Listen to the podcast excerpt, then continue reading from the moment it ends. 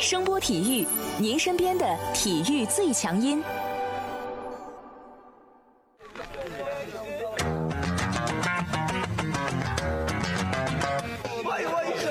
Yo, yo, it's boogie time, so come on, let's swing it, alright? 看 NBA 风云，聊 NBA 故事，这里够有趣，这里够专业，没错，这里就是大话 NBA。I be the show, make a room, shaking, shaking it down. I be the nigga with a high profile. Everybody come on, we be the shakers with a crazy style. And then shocking the world, cause we the flow, shake his speech, make his rockin' the city. 欢迎大家来继续收听我们的大话 NBA 节目，我是有才哥。大家好，我是小老弟。在经历了充满热身味道的排位赛后，球迷们再次迎来了真刀真枪比拼的 NBA 球赛。首轮前三个比赛日的比赛已经于上周日全部结束了啊！目前的赛况如下：雄鹿是二比一领先魔术，湖人二比一领先开拓者，热火三比零领先步行者，火箭和雷霆战成了二比一，凯尔特人三比零领先七六人，掘金一比二落后于爵士，猛龙三比零领先篮网，独行侠一比二落后于快船。总体来讲呢，实力相当的球队其实战况都比较激烈啊。当然，这里面也有一些小惊喜和小意外啊，比如这个湖人和雄鹿两个东西部第一，在这个第一个比赛日的当天全部都翻车了。步行者和热火呢，按理说这两个算是比较实力接近的球队吧，他们的战况也比较出人意料。热火目前是三比零领先步行者啊，本来觉得步行者在 TJ 沃伦的崛起之后，应该是可以跟热火打得有来有去的。之前虽然说我们也讨论过，对于步行者来说，热火是一个比较难缠的对手，但是没有想到三场比赛下来，一场没赢。非常的干脆利落啊，直接就站在了悬崖边儿。同时站在悬崖边的还有七 六人啊，目前七六人也是大比分三比零落后凯尔特人，而且呢头两场球是打的一场比一场差啊，第三场呢在礼拜六进行，一度看到了战胜凯尔特人的希望，看到了这个扳回一城的希望啊，但很遗憾晚节不保啊。我们这期节目呢，还是先从湖人这个大家比较受关注的球队开始说起。湖人丢掉第一场比赛，我觉得其实不能算是太奇怪啊，因为总感觉他这个复赛之后，这算热身赛，对于他们划水打的有点厉害啊。划着划着就成习惯了啊。反观开拓者这边呢，则是死战了九场比赛，最后才搭上了季后赛的末班车。两支球队的心劲儿和心态，在第一场比赛里面是完全不一样的。在这场比赛结束之后呢，很多人都开始在讨论开拓者能否黑八这个问题了。其实我当时的第一反应是，即便湖人零比二落后，开拓者也只是在这个基础上才有黑八的机会。另一个开局爆冷的雄鹿就比较有意思了啊，因为他们的第一场打得比较早，早上睡醒一看结果，哟呵，什么情况？我是不是看错了？再次证明啊，到了季后赛，任何球队都不能放松啊。湖人和雄鹿翻车的性质其实差不太多啊，因为雄鹿也是在这个排位赛阶段放水放的比较厉害的主儿，虽然他们态度是比较不错的，好好打，但是呢，主力和核心啊用的是特别特别的省啊，能让角色球员上去糊弄就让角色球员糊弄。结果魔术这边的主教教练克利夫德玩的也挺艺术啊，反正我打不过你，那就研究套路啊。你别说，这个克利夫德在第一场比赛里面确实还玩出来点花样。一看你大洛手篮下不出来，蹲坑蹲的深是吧？那我就让武切维奇使劲的打你的中距离，让两个能突的小个福尔茨和奥古斯丁不停的打挡拆，逼得你大洛不出来不行了。你一出来变招，我开始打传切，我不断的去切你雄鹿的内线。最阴的其实我觉得还是对字母哥吧，就是外线我放你投，想进篮下不行啊，进来我就堵你，堵不住你，那我犯规嘛，对不对？开始其实字母哥打的还行啊，特别是第二节有点大杀特杀的意思啊，单节十二分。克利夫德呢，耐着性子跟你耗啊，反正你怎么不舒服就怎么来啊，我不相信你字母哥会准一场。最后呢，到了第四节，字母哥就有点尴尬了，手一凉下来，外面投不准了，篮下进攻呢也进不去了，再加上犯规有点多啊，其实打的还是比较别扭的。这场比赛其实对于字母哥来说，打到后面心态都有点失衡了啊，对对对甚至出现了所谓的垫脚的这种情况啊。反正总的来说吧，雄鹿这场球角色球员该发挥的也发挥了，你输了，一是中了对手的招。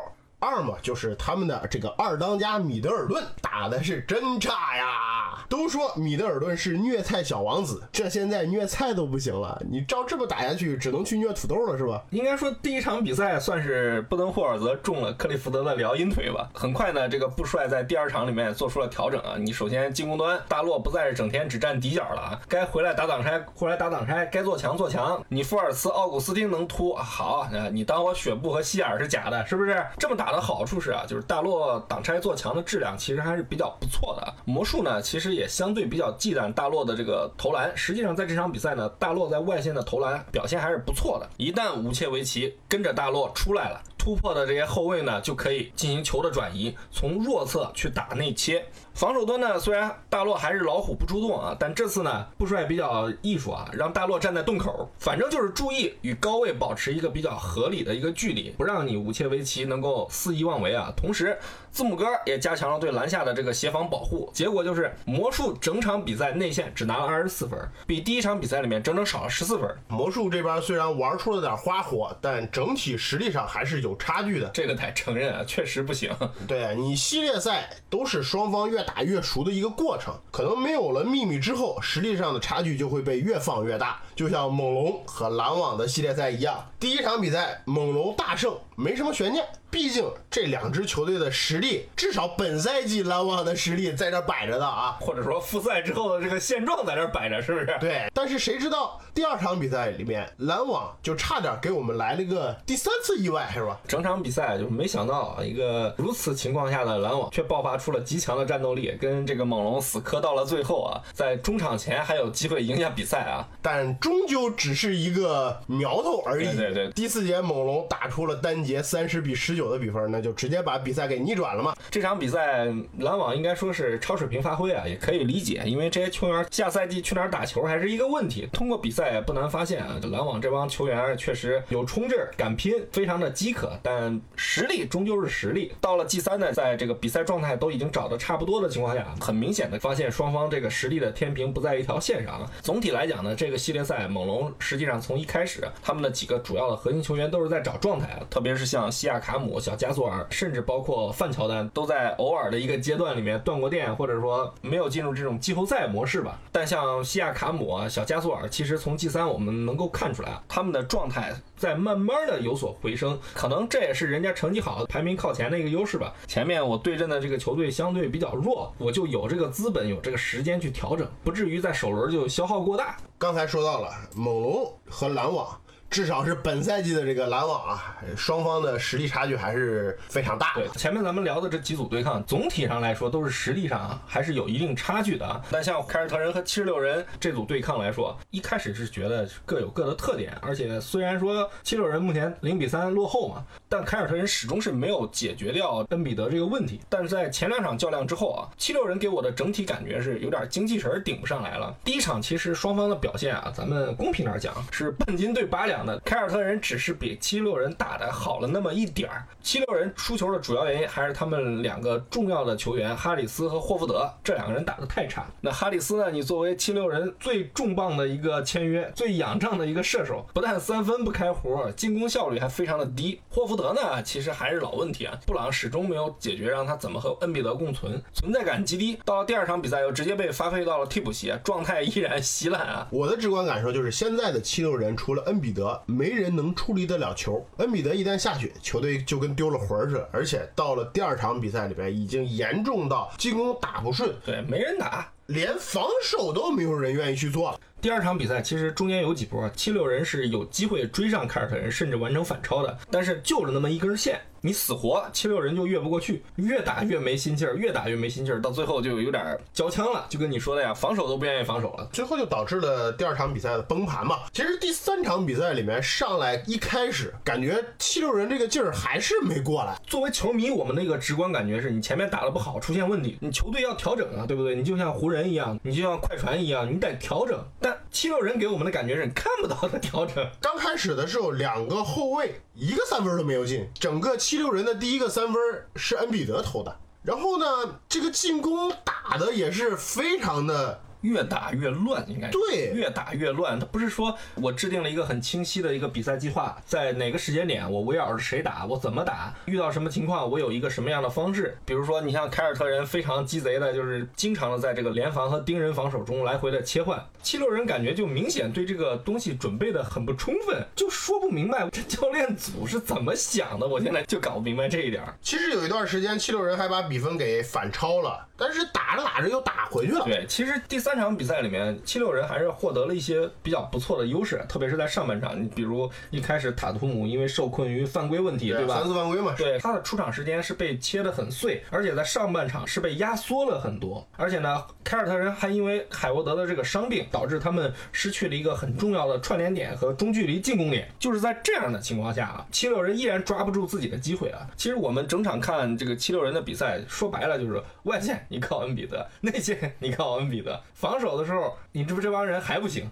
你不能让恩比德一个人大包大揽把所有的事儿全干了吧？而且恩比德他实际上跟约基奇这种中锋是完全不一样的，他不可能说去作为一个进攻的发起点。所以说，整个这个系列赛打下来，你就感觉你的这个漏洞被对手抓着打，不停的打，打到最后，七六人给我的感觉就是有点已经找不着北了，不知道该怎么办了，有点手足无措了。其实，N 在 NBA 这个季后赛里面，零比三落后是有百分之六十六左右的这个几率啊，是要被零比四横扫的。应该说，双方这个心态可能会发生比较大的变化。我相信七六人可能在后面的比赛里面还会努力去争取，看看有没有翻盘的希望啊。毕竟，如果就这么灰溜溜的离开了，这个赛季真的就丢大人了。说完了上面的这些比赛啊，我们再来看看快船和独行侠、掘金和爵士的这两组对抗。真的，我没有想到啊，年轻一代的球星会打得这么好，或者说会打得这么的出彩。呃那你说这几个队，无非就是什么东契奇、米切尔、穆雷、约基奇呗。对呀、米切尔第一场比赛里面就打出了五十七分的高分，东契奇得分也挺高，包括穆雷第一场比赛也是三十六分，特别是跟米切尔那段对标，实在是让人大呼过瘾啊！你要这么说的话，那是不是我也可以吹一波塔图姆？虽然第三场有点铁啊。哎，塔图姆是也挺厉害的啊，连续两场三十加，但米切尔和东契奇实在是让我印象太深刻了啊！那这第三东契奇印象深刻不深刻？人家三双啊，怎么了呀？那行行行行，那你准备抓着哪个先吹？既然你刚才质疑东契奇了，是吧？那我先从米切尔开始说起 呃吧。行行行行，请开始你的表演啊！对，而且爵士和掘金目前从交手后的这个表现来看啊，哎，双方打的还是很有意思啊，这个对抗很很。有意思啊！这 G 三出了一个大意外，估计很多球迷都没想到啊，这掘金居然三节被爵士给打趴下了，而且是落后三十分啊，也让他们这两支球队的系列赛成为了一个非常有看点的这个交锋啊。掘金和爵士其实本身同属一个分区啊，两个球队交手比较多，这两支球队算是彼此比较熟悉吧，而且打法上来说呢，他们都是比较注重团队配合的球队啊，区别也可能是爵士更偏向外线进攻，掘金呢在内外线进攻配比方面可能更加均衡一点啊。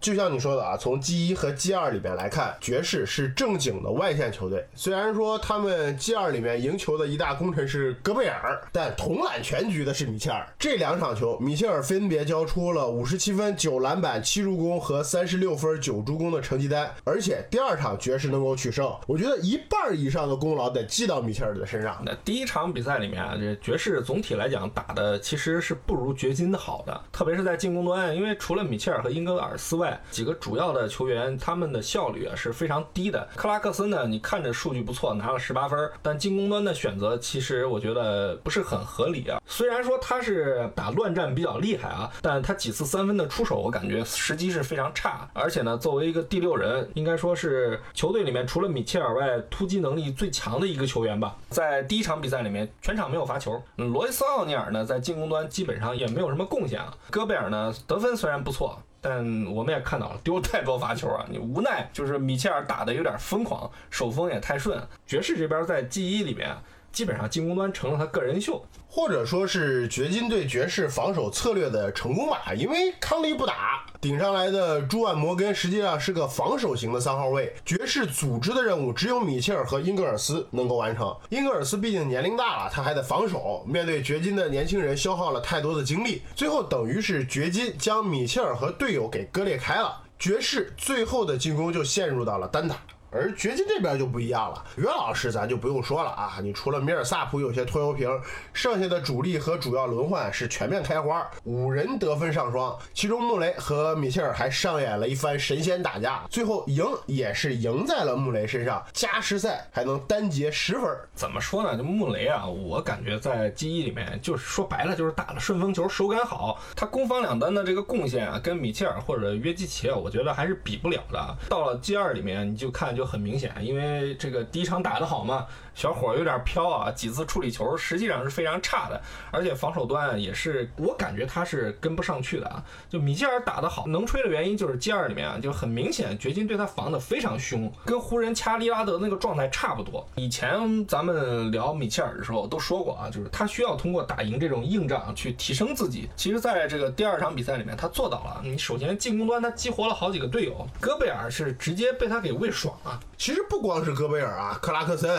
罗伊斯奥尼尔，包括英格尔斯，这都是受益者啊。米切尔成功的通过自己的转移球给队友创造了大量的空间。我印象最深的就是下半场他在面对夹击时候的那个大范围的长传，直接找到了弱侧底角的罗伊斯奥尼尔，去完成了一个三分投射。以他的身高做出这种判断和传球是非常困难的。强的对手逼出了一个更强的米切尔。当时那个情况嘛，就是你球队因为组织者就他跟这个英格尔斯两个人嘛，英格尔斯那老同志，就像你说的还得防守，所以说这米切尔是打的是非常像一个领袖吧，应该这样说。毕竟像英格尔斯这样的球员本身就是个射手，组织是他的加分项。但是因为米切尔的这个出色发挥，英格尔斯在进攻端面对的防守压力和消耗就小了很多，攻防两端也就打得更效率了。而且米切尔现在抓这个对手防守漏勺能力比前两年强很多啊。通过这个系列赛，我们能看到这小伙抓着对面的这个小波特拼命的锤啊，这点上我觉得穆雷啊就不如米切尔。你说掘金有这么多好的队友，善于为射手制造空间的中锋，你穆雷偏偏在 G 二选择了不少高难度动作去处理球，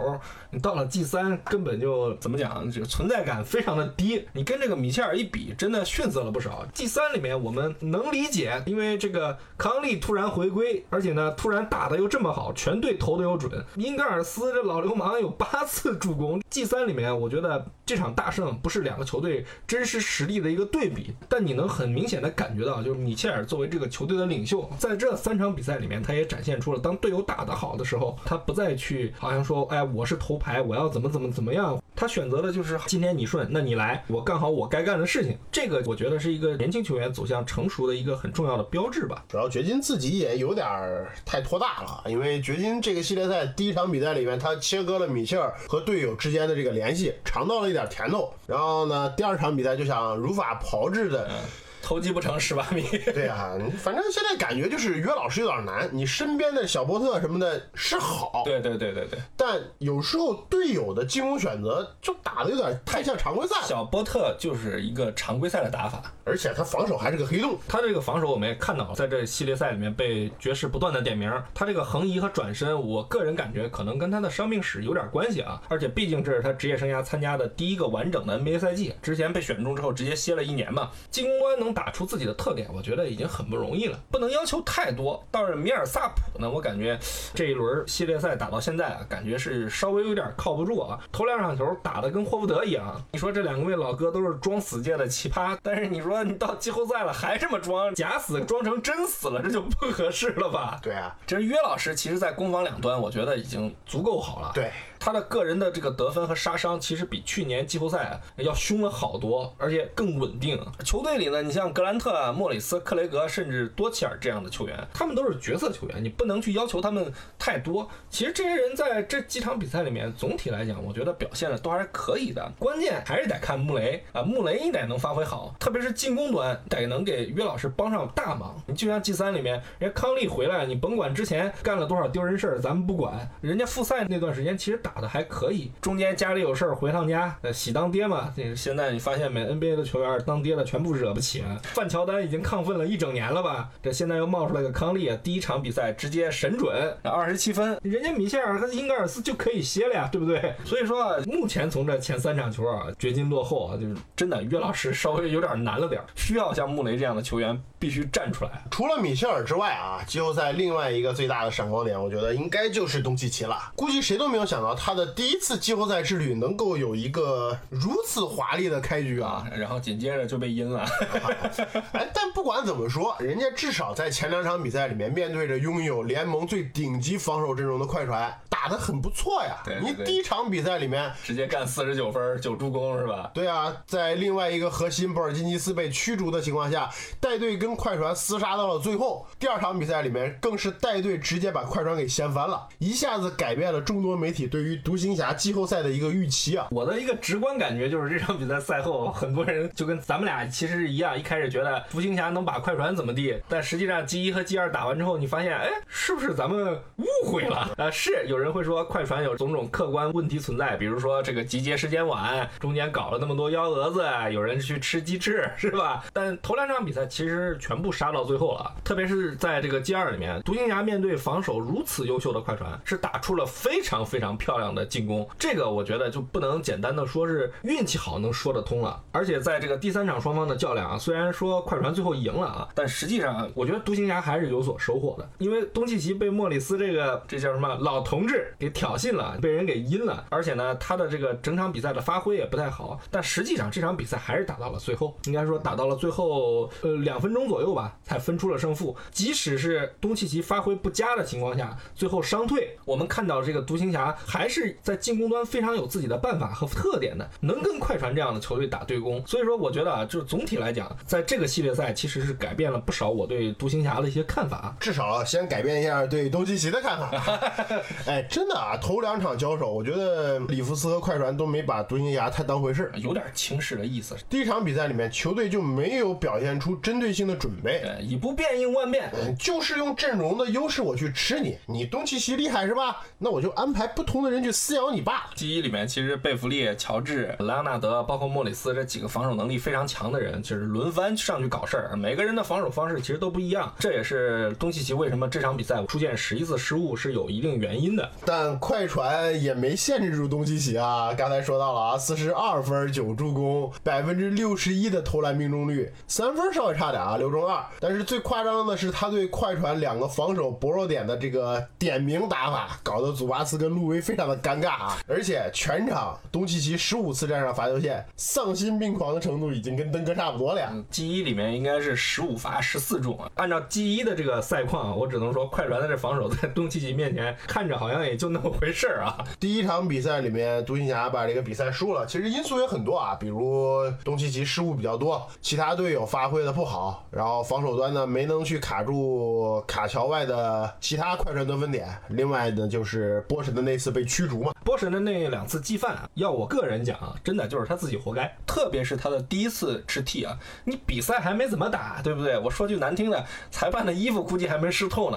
你因为一个无关紧要的判罚去当枪头鸟，那你说裁判不抓你抓谁啊？至于说第二次吃 T 啊，我只能说他自己不够冷静吧。这种事儿其实在 NBA 里面也多了去了，而且你自己背着一个 T，你忘了。如果说你真忘了，那好，那活该。说白了就是脑子一热就去动手。你说他的出发点要保护队友，这是没错。但咱们以一种马后炮的方式来说吧，你留在场上和出场哪个对东契奇帮助大呢？而且咱们都知道，这莫里斯这人吧，不能说深谙此道，但历史上也是劣迹斑斑。当年在凯尔特人对老詹的怒吼，想去挑衅，所以说他到底是不是故意的，真说不清。所以总的来讲，我觉得这波神交学费了。咱们不在事后去猜测，如果波神不下去，这场比赛会怎么怎么样。啊？那种猜测没什么意义。但确实啊，在波神被驱逐之前，他是除东契奇之外，独行侠队的进攻核心，而且下场前已经拿到了十四分。虽然说那场比赛手感不佳，但还是那句话，东契奇在第一场比赛的压力大、失误多，跟他离场也有一定的关系。第二场比赛，独行侠能拿下啊，其实除了这个东契奇和波神发挥比较好以外，卡莱尔这个冠军级别的教头也是非常见功力的啊。这怎么讲呢？刚不是说了嘛，因为 G 一和 G 二其实快船总体来讲，我觉得是比较轻视独行侠的啊。体现在这个记忆里面，祖巴茨、路威被东契奇点名吃了这么大的亏，对不对？里弗斯在防守端其实没有对他们设置一些重点的保护，甚至到 G 三依然如此，只不过可能比前面稍微注意了一点啊。祖巴茨我能理解，毕竟嘛，他登场时间在那里放着，但你路威你不能不管吧？这俩人真的啊，要说季后赛手轴打到现在，点名战术第二惨的受害者是小波特的话，那么第一惨绝对是快船这哥俩。第二场比赛里面都都快被东契奇给打神经了。对，快船其实还是想着，就是因为我阵容的实力在那儿摆着啊，我能用实力去生吃你。你东契奇厉害嘛，对不对？你那我第二场比赛我继续跟你磨。但卡莱尔呢，其实心里跟明镜一样，独行侠这个球队啊，这个赛季能混成这样，靠的根本就不是防守，他们能赢球只有一个原因，进攻打得好。进攻想打顺，其实就必须得靠这个东契奇去喂队友，靠东契奇去组织，去让球队的其他球员通过他的这个调配去打出外线的火力。东契奇自己进攻先打开，防守重心一向他这边开始转移。他就开始给队友做球喂饼，几个后卫被他轮着喂，一个个这手感都养好了，连第一场比赛里面被球迷骂的体无完肤的克勒贝尔都开始吃上饼了。而且整场比赛东契奇的失误只有一次，在如此高的球权配比情况下，这个难度也是非常大的啊。最令我印象深刻的是东契奇在第三节早早的就四犯了，但是卡莱尔不换人，东契奇呢也是艺高人胆大，硬是顶着四犯把他的常规时间打完。然后下场，卡莱尔其实第二招也很有意思啊，因为当时快船不是哈雷尔回来了嘛，这一看哈雷尔上，这边很快卡莱尔就把这个大马洋给换上去啊。其实快船这个球队最大的优点就是他们的小个阵容的锋线特别凶，呃，有身高，对抗能力又好，那个人能力还强。但卡莱尔这一手，其实在这个 G 二的比赛里面是搞得快船比较难受的，因为大马洋防守上可能打小阵容比较吃亏啊，但进攻上你只要是落阵地啊，你快船的防守。其实是防不住他的，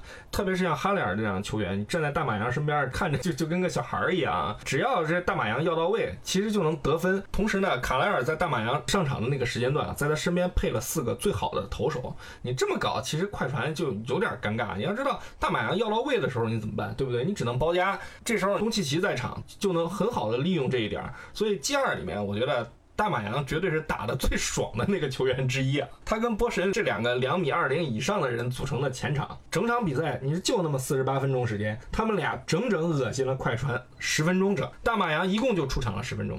在十分钟里面，他拿了十三分。快船一上祖巴斯，好，你大白羊可以下。接着就是东契奇继续啊，点名。当时我其实看那 G 二里面有一个镜头，里弗斯是直摇头。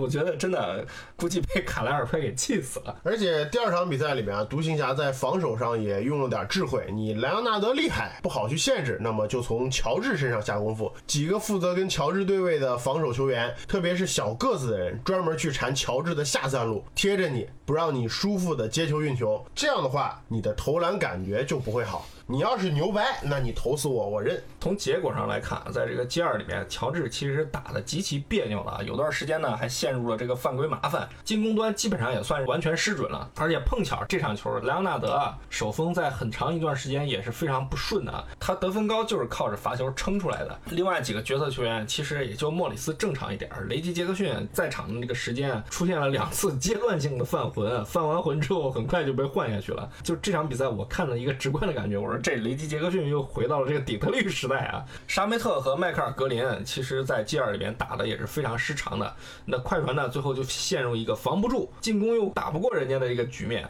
应该说，打过的这几场比赛里面啊，独行侠确实打的还是不错的，教练的鬼点子也够多。嗯，但是我觉得这一切的源泉啊，还是源自于东契奇这个发动机打的是真好。尽管可能有些人会觉得第三场比赛里面打的跟前面两场比差了很多，但是人家至少三双。啊，这个第三场比赛呢，呃，我们能够明显的看到这个快船的这个竞技状态在回升。虽然说乔治这场比赛依然是完全找不到准星，有人说是可能旧伤复发，这东西咱们确定不了，咱们就不胡说。但我们能明显看到，像路威、像沙梅特、像迈克尔格林这些球员，他们的状态在渐渐的恢复，恢复到一个季后赛级别的状态。而且呢，这场比赛就像我刚开始说的，咱们不知道是不是里弗斯刻意安排的，但很明显，这个在开场之后。快船球员两次找事儿，特别是莫里斯啊，搞得这个波尔津吉斯也好啊，东契奇也好，这个心态上有些失衡啊，呃，越打越差。再加上呢，本身这个球队就不是以防守见长的，主将打不顺，其他的球员在相当一段时间内又找不到手感，所以说这个被快船压着打，或者说东契奇表现不佳，我觉得这也很正常吧。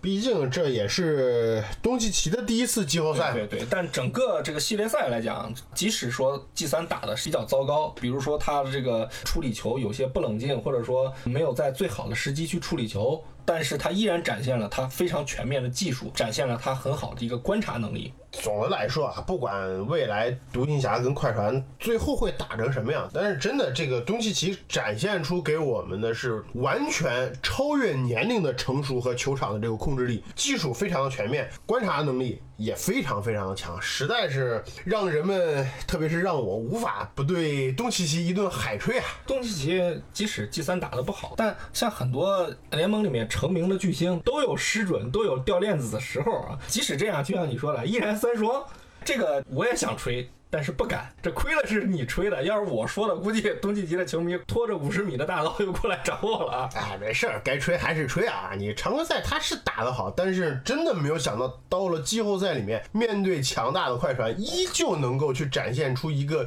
巨星才有的这个表现，真的怎么吹我都不为过。这收着点，收着点，这万一真后面翻车了，你这不怕听众 diss 你？哎，反正刚才你也吹过了，反正有时候还是找你。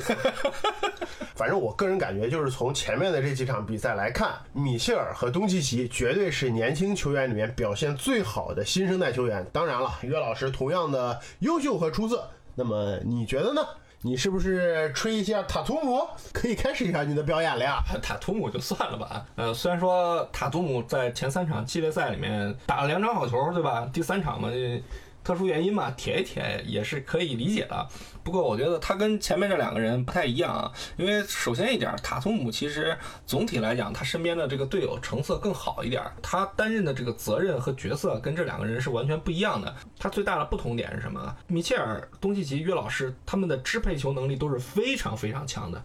能够为队友做嫁衣，能够去指挥这个球队啊。但塔图姆不一样，塔图姆是一个优秀，甚至说是一流的终结点，但不是球队的组织者。他是一门重炮，攻城略地用的，但目前还不是球队的灵魂啊。这三个人目前展现出来的这个状态，就完全就是球队的灵魂了。所以说，你按照你的标准来的话，我真的我觉得塔图姆目前还没法跟他们三个人就放在一起吹啊。当然了，得分也是可以带领球队赢球的，而且还很重要，甚至连续四五六七八场三十。家对不对？我觉得那可以安排一把嘛，但是不太现实啊。你比如说你犯规一多，哎，你这个时间就被拆了，时间一拆了，你手感就不好，谁知道后面还会有什么样的幺蛾子的？所以说，我觉得塔图姆比着他们从这个赛季的季后赛来说，还是略逊一筹吧。江山代有才人出，一代新人换旧人啊！每年的这个季后赛都是涌现出巨星的时代。